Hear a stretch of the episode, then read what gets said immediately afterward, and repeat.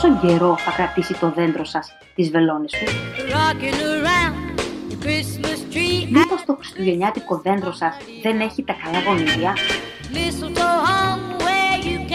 Καλώς ήρθατε. Είμαι η Λυκαιρία Σαμελαδά και είμαι σύμβουλος γενετικής.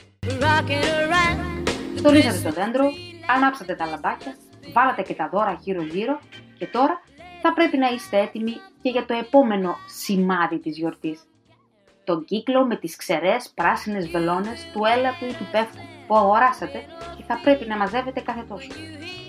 Κι αν ένα φρέσκο μυρωδάτο έλατο σηματοδοτεί την έναυση των γιορτών, συχνά ένα ξερό αραιωμένο χριστουγεννιάτικο δέντρο με τις μισές μπάλες και βελόνες του μπορεί να επηρεάσει τη γιορτινή μας διάθεση, αφήνοντας ένα σωρό αποπεσμένες βελόνες στο πέρασμά του.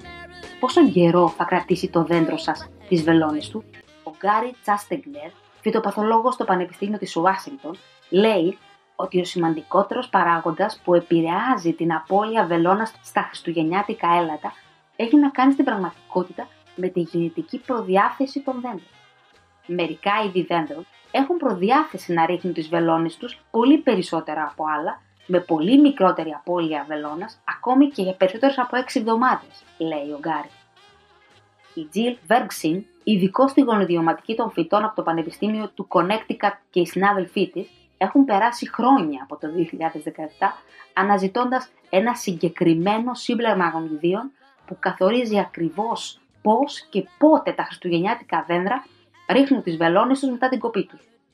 Στα κλαδιά των χριστουγεννιάτικων δέντρων υπάρχει ένα μικρό κομμάτι ιστού που συνδέεται με τις βελόνες. Όταν κύτταρα σε αυτόν τον ιστό σπάνε, οι βελόνες πέφτουν. Η διαδικασία ενεργοποιείται από συγκεκριμένα γονίδια και κάποιες οικογένειες δέντρων γνωρίζουμε σήμερα ότι συγκρατούν καλύτερα τις βελόνες τους, αλλά η δουλειά δεν είναι απλή. Το γονιδίωμα των περισσότερων ειδών δέντρων που χρησιμοποιούνται τα Χριστούγεννα είναι τεράστιο, πολλές φορές μεγαλύτερο από το ανθρώπινο γονιδίωμα και δεν είναι ακόμα δυνατό να επιβεβαιώσουμε με σιγουριά ποια γονίδια εμπλέκονται. Η σωστή φροντίδα όμως του δέντρου μπορεί να τον βοηθήσει να μην χάσει ραγδαία τις βελόνες του ανεξάρτητα από τη γενετική του προδιάθεση. Είναι αυτή η κρίσιμη και πολύτιμη επιγενετική μηχανισμοί που συχνά στη φύση και στη ζωή καθορίζουν το αποτέλεσμα ανεξάρτητα ή και συμπληρωματικά σε όσα γράφει το γενετικό υλικό. Κρατήστε λοιπόν το δέντρο σας ενυδατωμένο. Μην το βάλετε δίπλα στο καλοριφέρ. Μην επιτρέψετε στους καλεσμένους σας να καπνίσουν στο σαλόνι. Για το καλό του δέντρου πείτε του. Μην το φορτώσετε με λαμπάκια που ζεσταίνουν και καταναλώνουν και πολύ. Η ζεστή, χαρούμενη, γιορτινή ατμόσφαιρα θα ενεργοποιήσει τον καλύτερο μηχανισμό για τις βελόνες του δέντρου σας, ανεξάρτητα από τα γονίδια του, και ας μην το έχει αποδείξει αυτό καμιά έρευνα ακόμη.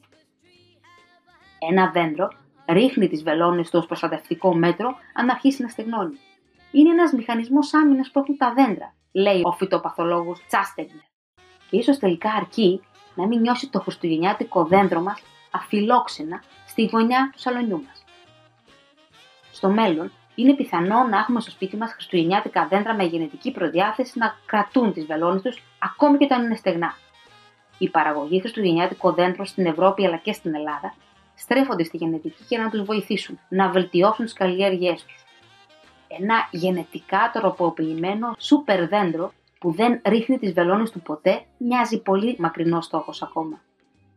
Μέχρι τη στιγμή που θα επιλέγουμε και τα χριστουγεννιάτικα δέντρα μας με βάση τα γονίδια τους, ας επικεντρωθούμε σε όσα μπορούν να κάνουν το σαλόνι μας φυσικό περιβάλλον και τα κέρδη θα είναι πολλαπλάσια για όλα τα ζωντανά και τα γονιδιώματα του σπιτιού μας. Καλά Χριστούγεννα! Είμαι η Λυκαιρία Σαμελαδά και είμαι σύμβουλος γενετικής. Ευλογημένα Χριστούγεννα!